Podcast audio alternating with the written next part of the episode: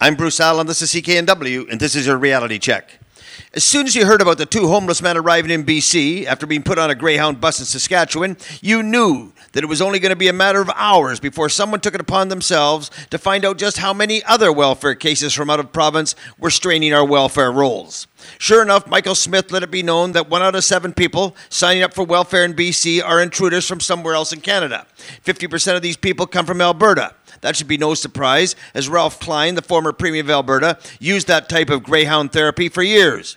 It's all well and good for Rich Coleman to say this is all about humanity. Yes, Rich, it's a free country, but unfortunately, it's costly to the citizens of BC to look after the 3,100 people that have been dumped in our laps.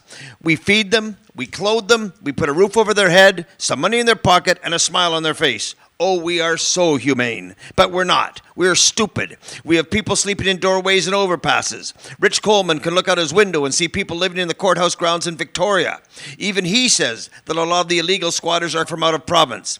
We are being overrun by our national garbage. You know why these two poor fools were met by the press and some civic officials?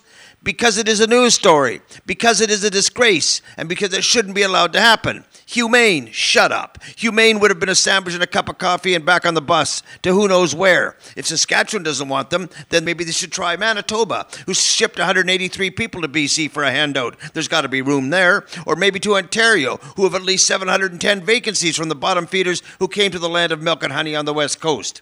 Yes, Mr. Coleman, you can't have border security between the provinces, but you can send these welfare transients home. Home. What a lovely word. It would be very humane to make sure these two Aboriginal kids who ended up in Vancouver could find their way back home to Saskabush with friends and family.